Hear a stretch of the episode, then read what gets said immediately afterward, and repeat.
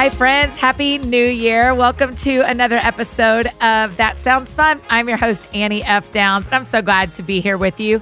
Hey, the music in the background, we're switching it up again. It is from our buddy John McLaughlin and his new album, Angst and Grace. Make sure you have picked that up. And he has an interview uh, in December where we talked about his new album. This one we're getting to listen to, so make sure you go and check that out. I hope you guys enjoyed the Christmas party as much as I did. And now you're back in the swing of things, ready to go with a new year. And today on the show, I wanted to bring a friend of mine on the show that is an expert on leadership, but also to me, an expert on a lot of things. And in his latest book, Didn't See It Coming, Overcoming the Seven Greatest Challenges That No One Expects and Everyone Experiences feels like a great way to kick off the year. So I asked my friend Carey Nieuwhof to come on and help us start the year thinking a lot about how we handle our time and how we handle ourselves and how we make sure that we protect ourselves, men and women, from burnout. So here's my conversation with Pastor Carey Nieuwhof.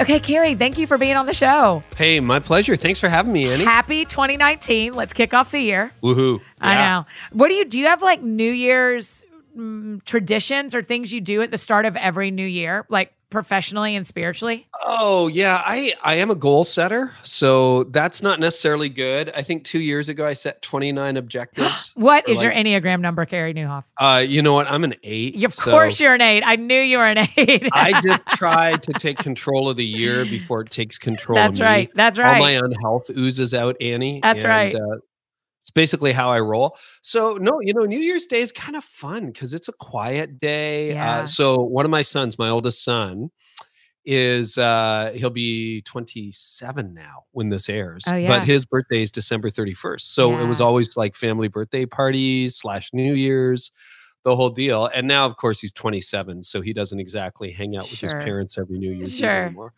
Um, married, living in Toronto, the whole deal. Um, so yeah, it's just that was like for 20 years we did Yeah, that, like yeah. just family celebrations. And uh, my guess is I will have spent last night with my my family, Yeah. sisters, parents, that kind of stuff.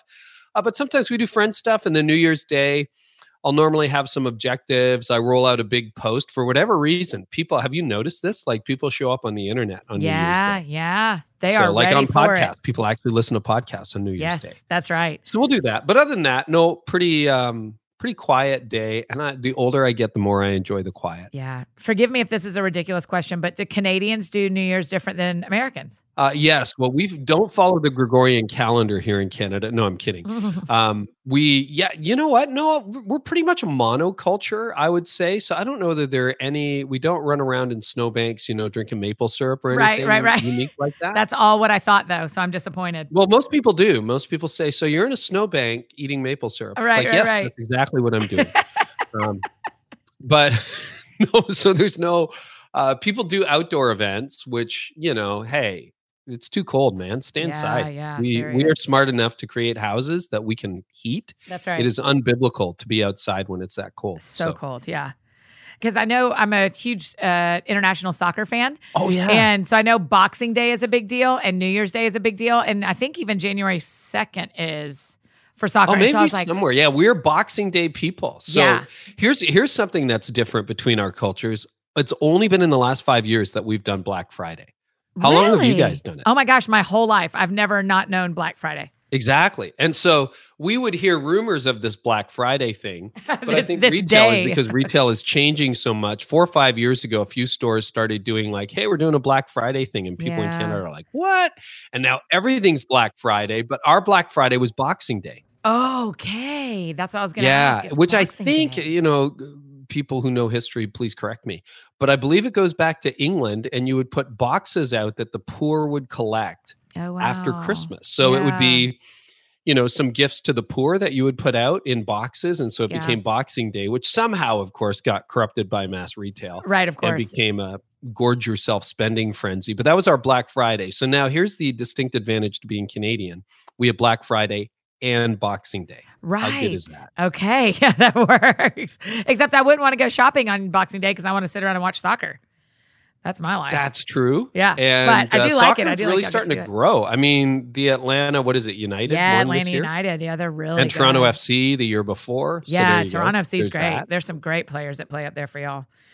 So I love it. Okay, good. So for New Year's, when you set goals, uh, because I think everybody listening, so we've set some sort of goals. I've said before in the podcast, I don't do a lot of New Year's resolutions because I think I quit them all, but I Right. love experiments.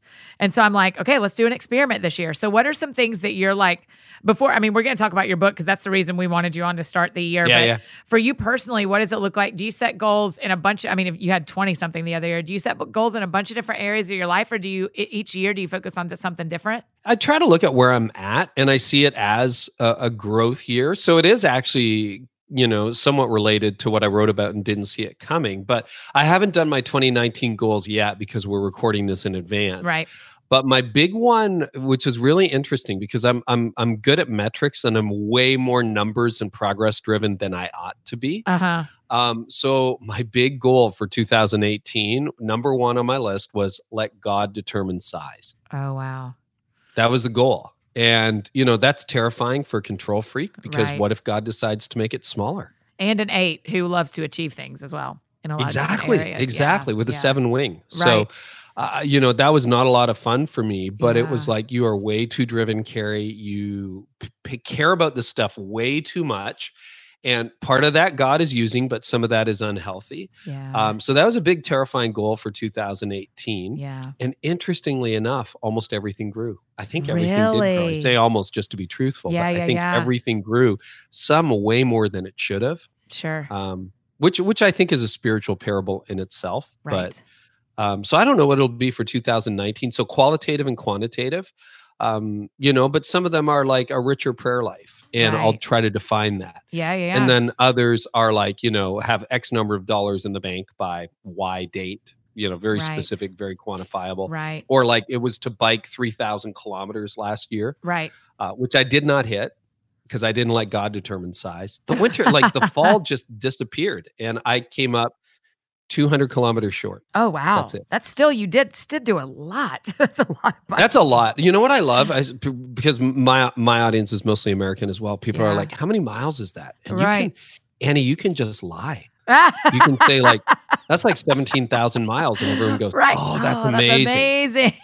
How'd It's you do amazing. that? No, it's actually what would that be about 1800 kilometers maybe 17 Okay. or 1700 miles, I should say. And what's like a normal biking afternoon or morning when you go? How much do you do in a normal day? Uh, I would usually do about on average an hour. No, last year I, I upped it a bit, about 90 minute ride. Okay. So I'll do that three or four times a week during cycling season, which around here is April to normally November, but we Yeah. barely got out of September this year. It got cold fast. Tell me why exercise matters to you with as busy as you are. It is related to mental health and just physical health as well. I've just found I feel better. Like I do not like exercise. I Mhm. much prefer eating to exercise. I don't know about you. It's just way more fun. It's way easier. Yeah. for me, um, I'm married to a very healthy woman. She's always been healthy before it was trendy. And so it's pretty convicting. Mhm. And I find this is totally selfish. You're calling I me out it. here. Uh, I'm a better leader and a better human being when I do. Yeah. I don't think that's selfish. Why is that selfish? I don't know because it's utilitarian, you know, like I'm just, I'm a better human being Yeah. when I'm, you know, physically, emotionally, spiritually, and all that fit. So, Yeah. Yeah, I don't think that that doesn't read selfish at all to me. I oh, think Oh, it- I think you have to do that. Maybe I'm off. You're the expert on being the leader, not me. I'd like to be altruistic and say, you know what, I'm just doing it because it's so good for you. But no, it has other benefits. Yeah. When, when my friends and I make lists of like, here's the stuff I have to get done today, especially leaders that I know and people who are leading in any capacity, whether it's in their home or at their job, how you take care of yourself, especially for women, seems to fall way low. Uh, like that's one of the first things to Yep. go. But I don't know. I mean, I, I know from what I know of you, like you do yoga and some Uh-huh. other things, Yep. right? True. Yep. Yep. Do you find this that almost every high, like a, a leader I admire, if you really get behind the scenes, 98% of them take care of themselves. Yes. Yeah. I think so too. And, and emotional, mental, and physical to me. Correct. Yeah. It's it's not just I run a marathon, but I'm a disaster. You know, right, it's right, like right, The whole thing. Man, my my counselor sees so many people who do my job because everybody is like, if I don't have mental health, I have nothing. I know. Yeah. Well, think about it, right? What do you do? I mean, as a writer, as a podcaster, as a leader, as a speaker, you if I bring my brain to work and that's about all I got. Yeah. Yeah. I have no actual skills. Right. So, you know. it's not true. that is not true. But you're right. I mean, that's that's the thing is that if I mean, I say all the time when I'm like exercising, I say to whoever I'm with, like, I just have to stay strong enough that I can lift all the books boxes of books that I take somewhere. And so I can't stop exercising because I have to lift 40 pound boxes once or twice a week. Oh, you know what it is for me? That's so funny that you say that. Yeah, that's right. But it's like uh, we have a water softener. You ever pick up those bags of salt? Oh yeah, uh huh. Those huge. They're killer, ones. man. Yeah. They're like uh, forty-five pounds each, fifty pounds each. I'm yeah. Like. And you got to All right, I got to keep it. doing this for decades. Yeah, so. that's right. And that's I mean, because I just think my mind is probably going to last for a while, and my spirit's going to last forever, and my body's going to be the one who quits first. I can I can see that. And so I the the thing I can control the most for me. I mean, I'm yeah. not. I'm not not. Yeah, not yeah. you can speak that over me too. Yeah. No, no, no. I'm with you. And so the thing that I can control the most, especially when at this time of year where everybody joins a gym and everybody jumps back in, it is way less about what you look like or what you're, you know, what size you're wearing and way more about like are you preparing yourself for the for longevity of life? Yeah, I don't know whether you would agree with this, but I I think this is how I've rationalized it in my brain. I don't think I can impact the quantity of life. Like I think our years, maybe you know, they are foreordained, like it says in the scriptures. Sure. Uh, but I think I do have a direct cause and effect.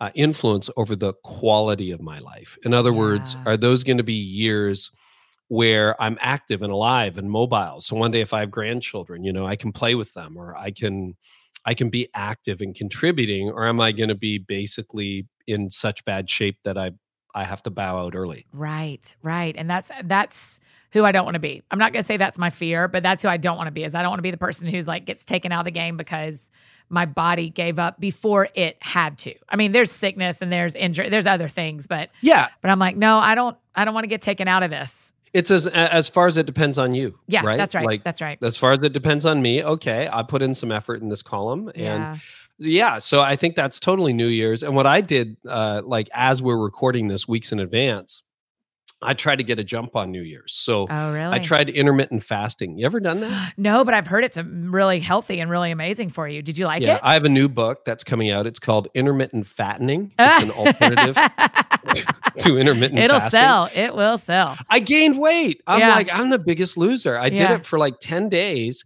And every day I was adding a pound to the scale. Yeah. And like I was watching my consumption to make sure I wasn't intaking. So finally, I just quit. And literally, the day I quit, we had an early Christmas dinner uh-huh. a few weeks in advance of Christmas with with uh, a family. Yeah, and uh, I lost a pound, and then I lost another pound. So anyway, so I was a total failure with that. But yeah. the idea was to run into the new year ahead of schedule rather than you know yeah. gorging out and going yeah. okay it's january 1st right now right right. Now i can do it but i can't fit into any of my clothes and i feel terrible. And yeah. Now i have to do it. Yeah, yeah, no i'm with you. I love it. Um, okay so speaking of that's you know one of the things i wanted to kick off the year is your book didn't see it coming it lists seven challenges. I'm going to actually read the subtitle Overcoming the Seven Greatest Challenges That No One Expects and Everyone Experiences. And you had, you wrote this because you literally like almost burned out for real, right? Yeah, I did. I, I would call it full out burnout. And that was, uh, what would that be, 13 years ago? Okay. That I hit a wall in my leadership. So I was just over a decade into church leadership. I had just turned the corner on 40.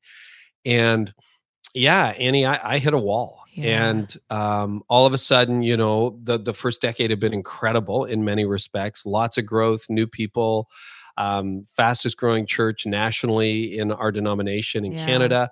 Uh, we became one of the largest churches in our denomination across the country. And so everything was up and to the right, except so on the outside, everything was right. amazing. Right. But on the inside, I was imploding. Yeah. And uh, I just, you know, I'm A type. I'm driven. I'm a type A. I'm, right. You know, an eight on the Enneagram. So I'm in control, large and in charge. And I just thought the rules didn't apply to me, um, yeah. but they did.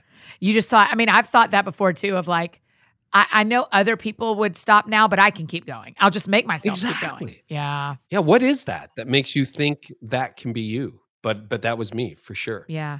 And what did it look like when you really started to burn out? Because I think I I don't think I came close to burnout a couple of months ago, but I started having these conversations of like, hey, this is really hard. And all of a sudden it's really hard and that's scary. For me, it was a loss of control. So I had been tired for a while. I mean, my kids were young. So every young parent listening can go, yeah, I get it. No sleep. Our church was growing a lot, like it was the most I'd ever led. And so I had a bad formula that more people equaled more hours. And I think what was the most terrifying for me, Annie, is in many ways I was on top of the world. Mhm. Uh, we just I just spoken at a national conference in the U.S. in front of 2,500 church leaders. Um, it was supposed to be an amazing talk, and I flew home. And when I got off the plane, it's like I fell off a cliff. Really? And that was the most. That's why I'm so determined not to burn out again. yeah. Because you know, if you're tired, you're like, all right, I'm just gonna sleep in tomorrow. I'll feel better, and it's cause and effect, right? Or I can take a week off. I'll feel better. Cause and effect. I'm gonna eat properly. I'm gonna exercise. Cause and effect. And with burnout, when burnout hit me, cause and effect was out the window.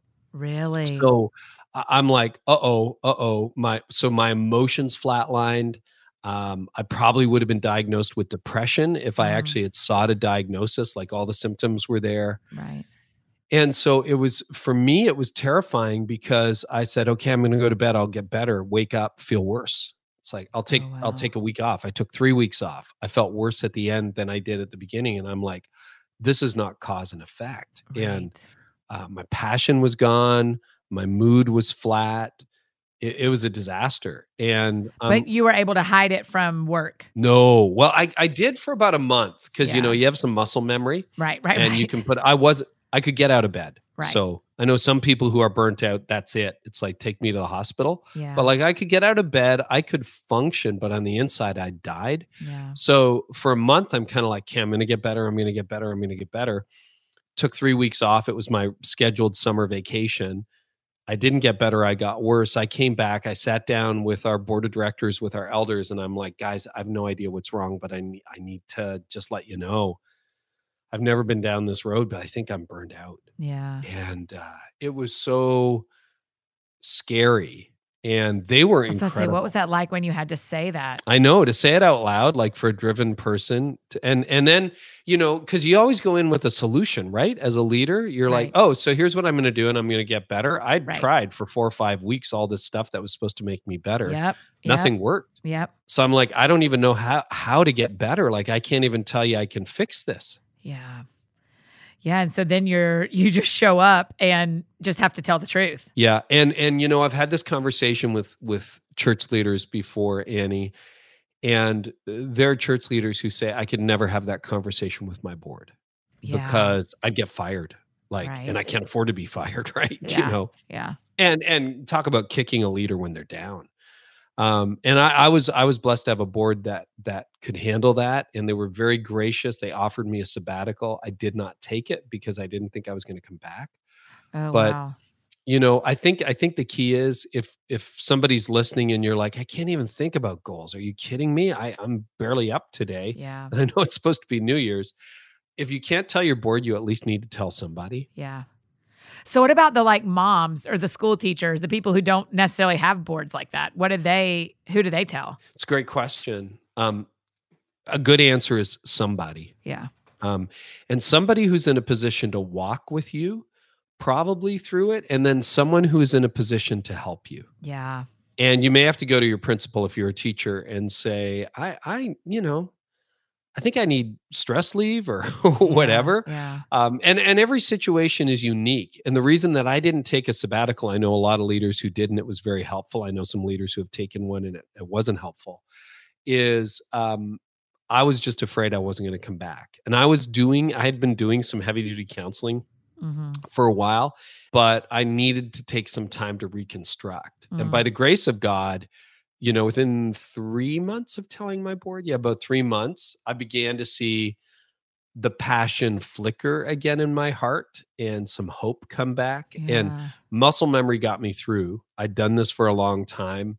I'm driven enough, I'm determined enough that I could, you know, I wasn't phoning it in, but I could I could function Right. but you really you really want to be an integrated person right this is the hard part is you want your heart your soul and your body to line up and they Right. weren't and that was the hardest part of burnout Right. But it sounds like what you did and what I've had to do before as well is just kind of go like, okay, well, there is a light at the end of this tunnel. I'm not quitting on this, but I do have to say out loud to people that this feels like too much. Absolutely. Do you think women are better at that than men? I think women have less choice to quit than men do. I think in general, there is more of a woman doesn't get, you know, a mom doesn't get to walk away quite, not walk away, but take time off quite as easily. Am I wrong on that? I've never been a mom. Hey kids, I'm out for three days. Take care of yourself. Yeah. You're the Cheerios. Yeah, yeah, yeah, yeah. I just like I think about my friends. We just had this long conversation about two of the husbands got sick and how different it is when a husband gets sick than when a wife gets sick. Yeah. What are some differences you see? I become this big baby. My wife loves Right. it. No, she doesn't. Yes, that's kind of that's what my friends who have husbands who live in their houses say is when I'm sick, we still had people over because his coworkers still were coming over for dinner and I just had to do it. When he's sick, he didn't leave his room for 2 days and or our room for 2 days and I had to take care of the kids. Mm, And so I that's think convicting. Right. And so I think there's a little bit less permission. Yeah, I think that's the way I want to phrase it. It feels like there's less permission for women to burn out than there is for men. That's fair. Because when's the last time you heard women taking a sabbatical? Wow. This Right? is good stuff, Annie. I mean, I don't know. Maybe there are. I'm. a- I just don't know. Off the top of my head, I can list a lot of male pastors who've taken sabbaticals. I can't list a lot of females that have. No, you know what? I that that's a new category for me, and I, I think that's a very fair assessment. And I wonder. I'm not saying women don't burn out. I Right. mean, in, in the book, I also talk about cynicism, and probably the biggest surprise for me, uh, and that was when I preached it at my own church. We had all time record attendance uh, when I opened up the "Didn't See It Coming" series at Connexus. Yeah. And what blew me away, Annie, because I always thought that cynicism was a male issue Mm. the number of women who came forward after that message and said, "Oh gosh, I'm so cynical," and you just put a label on it, and I'm like, "No, no, no, this is a guy disease." I didn't, and I didn't think about that when I wrote the book.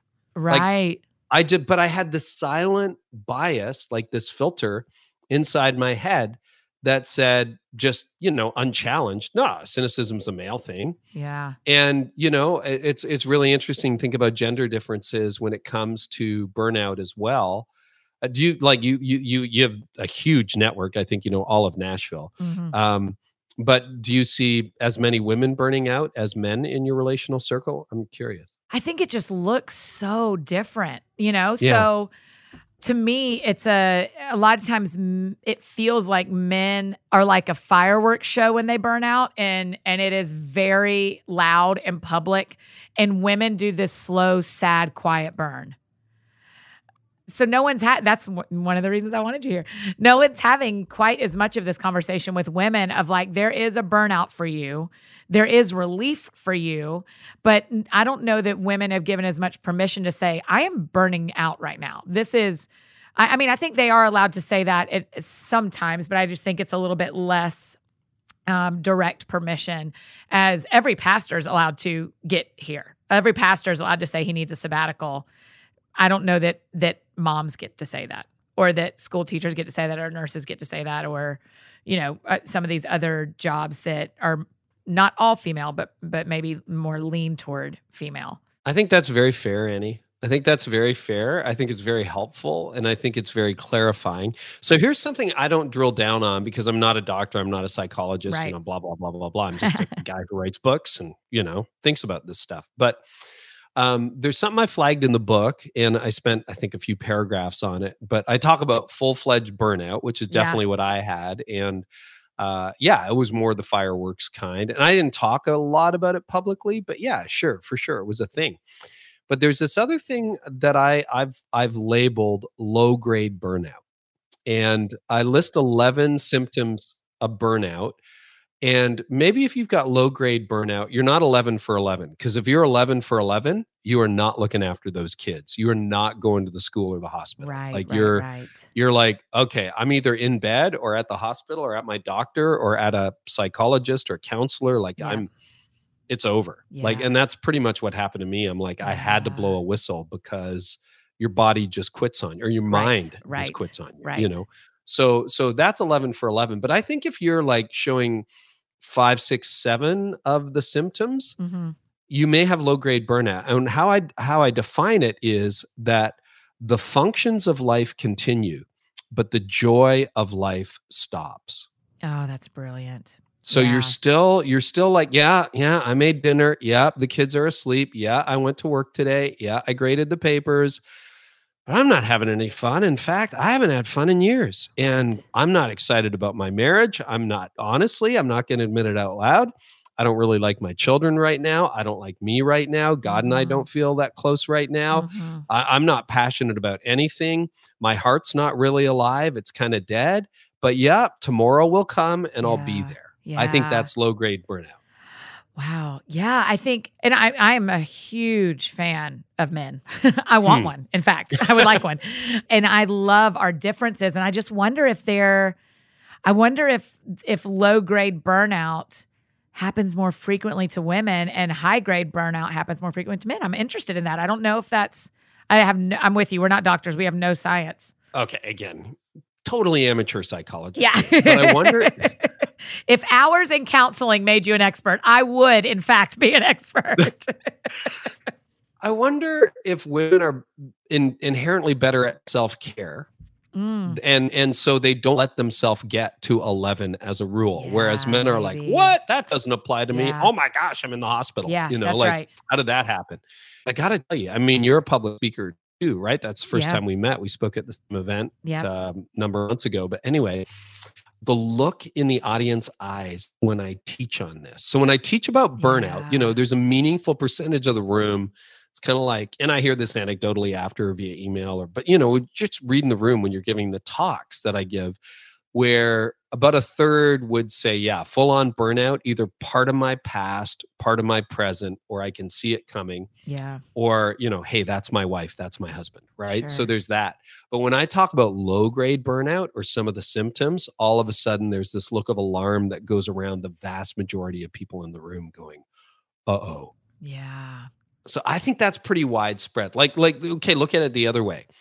To find people who are really fully alive and their hearts work the way they're supposed to that's a rare bird these days Yes. Yeah. We're working, we're all working toward it, but it is not as frequent as you want it to be for sure. mm-hmm. Um, do you love one of my favorite things is on a stage when I can see everyone's faces, but obviously they can't see each other. And I'll go, What you don't know is everyone around you is crying too. So it's not just you. I can see all the faces.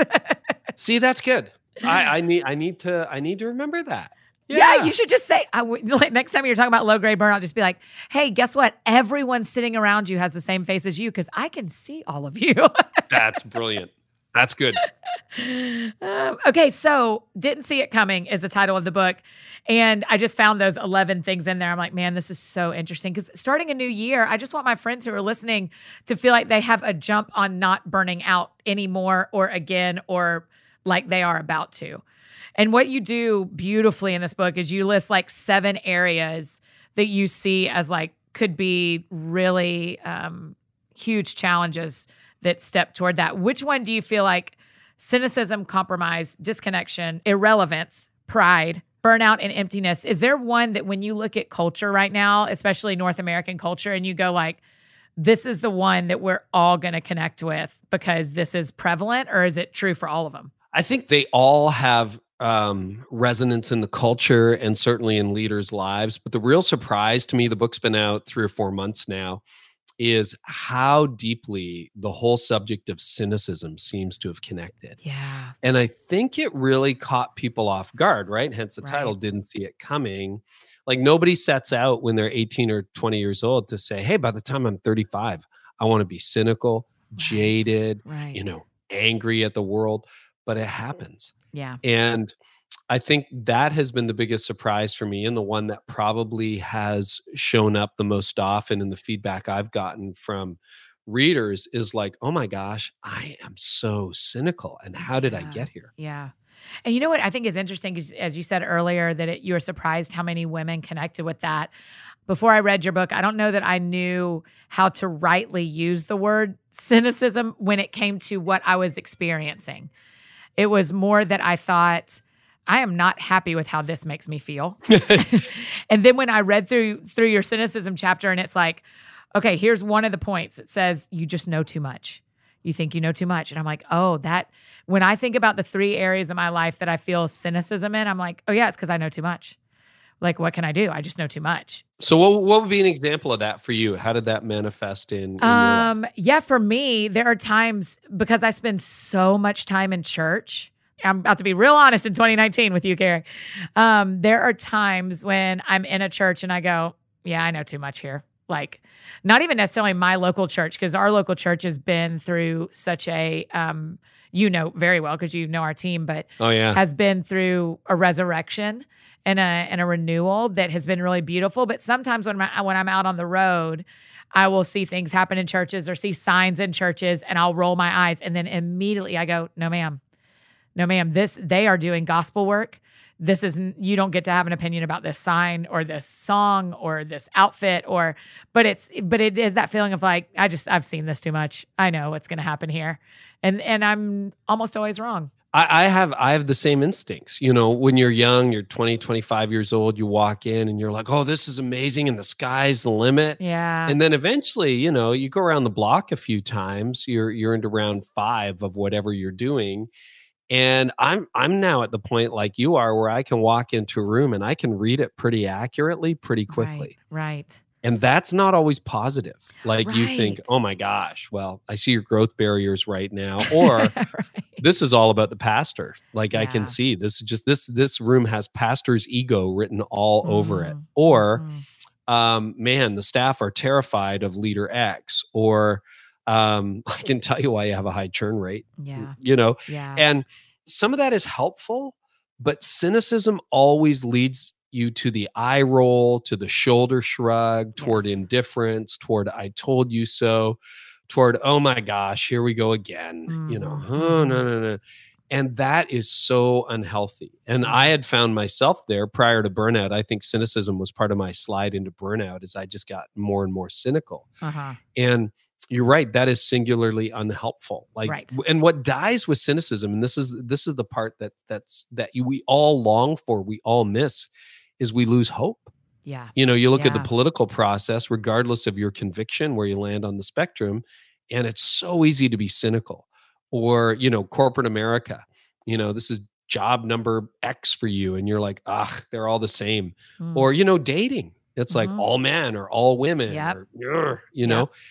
And you just know too much Yeah. and the reason you were so happy when you were younger was because you were stupid Right, right.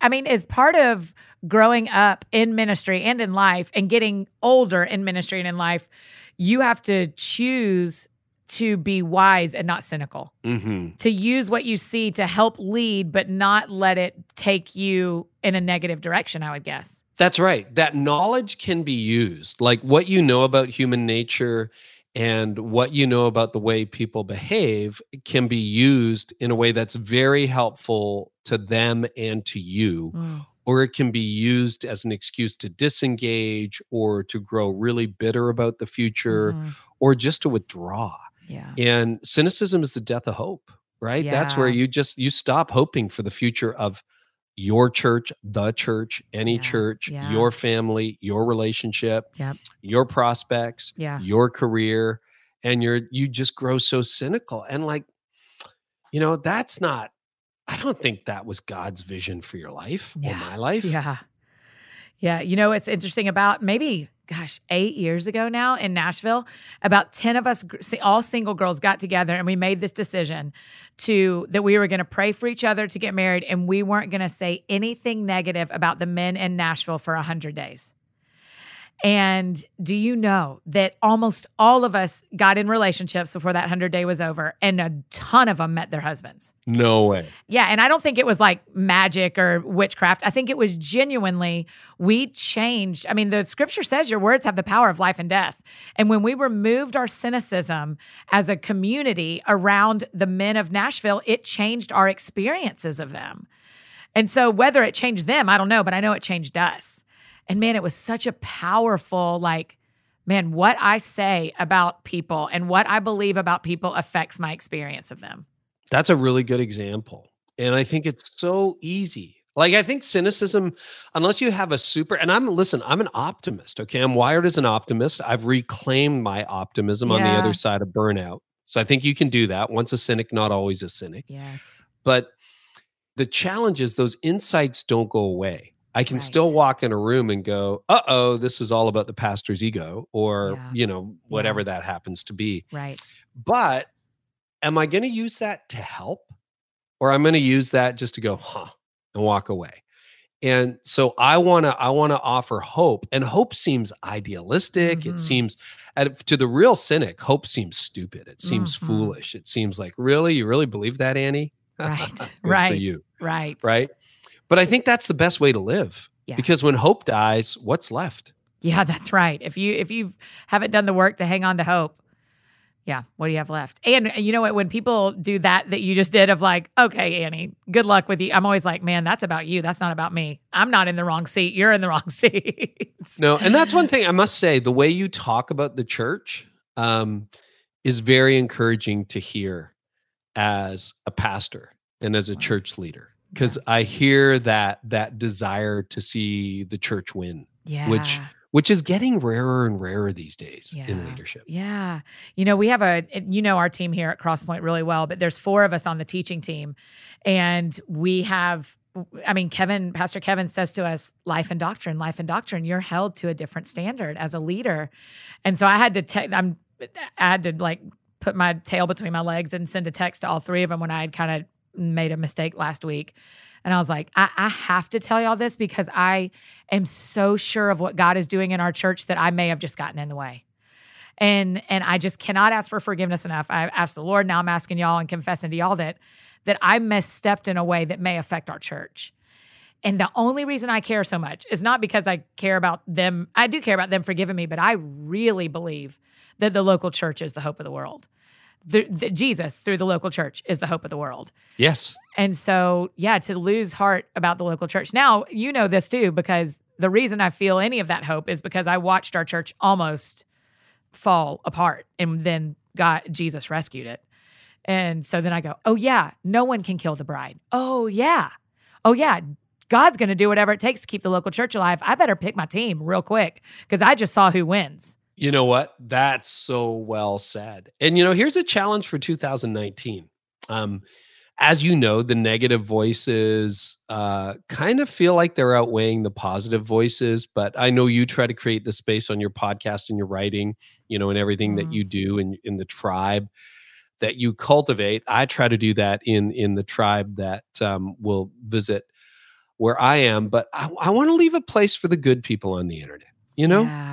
Yeah. like I want to try to shape a, a space where you know people like I don't want to be called naive because I believe, and I, that doesn't mean unthinking. That doesn't mean uncritical. That Right. doesn't mean see there's there's hope on the front side of cynicism, which often you know it's good but it may not be anchored in the depth of reality but then when you see everything that life throws at you like think about Mhm. like you know not to go all hyper pastor or spiritual on you but like you know what what happened when jesus was nailed to the cross is is we nailed hope to the cross we nailed Yeah. love to the cross like Yeah. god showed up in human form we didn't like it we threw the worst that was inside of of us at jesus Mm, and hope won right. love won Right. and he used the very thing that we tried to destroy him with to win us back. In light of that, like in light of that, how can you stay cynical? How how and you're like, well, you don't understand how tough my life is. You don't understand how bad 2018 was. You know, yeah. Well, let's go to the cross. Let's have a look. Right. Now, now, how does how does your little sad life carry compare to that? Well, mm. okay, good point Right. So- you you have a basis to keep hoping you have a basis to keep believing you have a basis to keep trusting yeah. And so why don't we make this a year where we hope again we trust again Mm, we believe again and we find a tribe of people you know tony morgan right Yeah. he's uh, tony tony's a great guy i did an interview i think it was for his podcast where he talked about the old man's club that meets at a local coffee shop uh-huh. and uh, Tony was really fascinated by the whole cynicism thing. And he just said, you know, he's, I think in his 40s, but he said he sees this man, this group of men who meet and they're in their 60s or 70s, and they just complain every Tuesday when they Oh, meet wow. about how bad the world is and how much better it would be if they were running it. And he said, I can feel myself drifting there if I don't catch myself. Mm, But I think mm. that's where we end up, right? Yeah, and yeah. And that's what this year could be about. So my challenge would be like, okay, well, who's the tribe that you're going to hang around that will help you hope again, trust again, and believe again? And understand that the world may nail you to a cross. Right. The world may, you may give them love and they may spit hate at you. Um, but you're going to hope again. You're going to trust again. You're going to believe again. And on the other side of burnout, on the other side of cynicism, I just decided that's where I want to live. And I don't get it right every day, but that's that is the camp I want to be in. Yeah.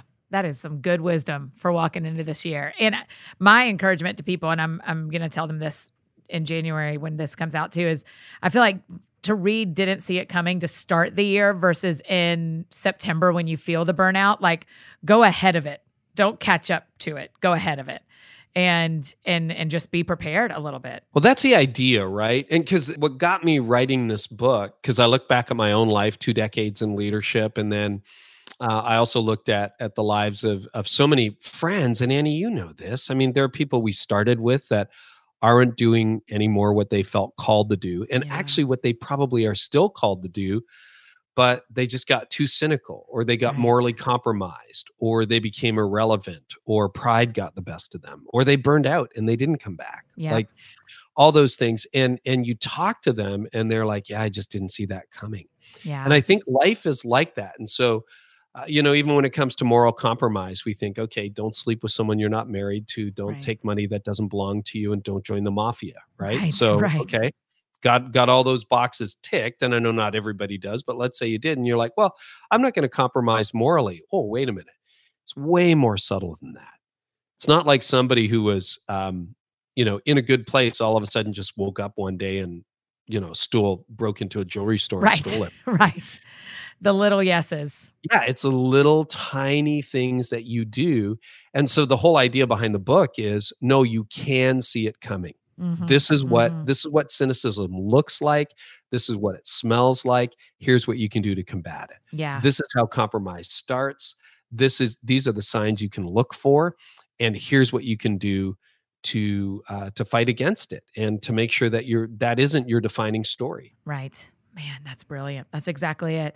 I, you know, when I see people making decisions that are those big yeses that they shouldn't have said, I go, okay, they didn't decide that today. What are the little yeses I'm saying right now that are the same little yeses they said that got them there?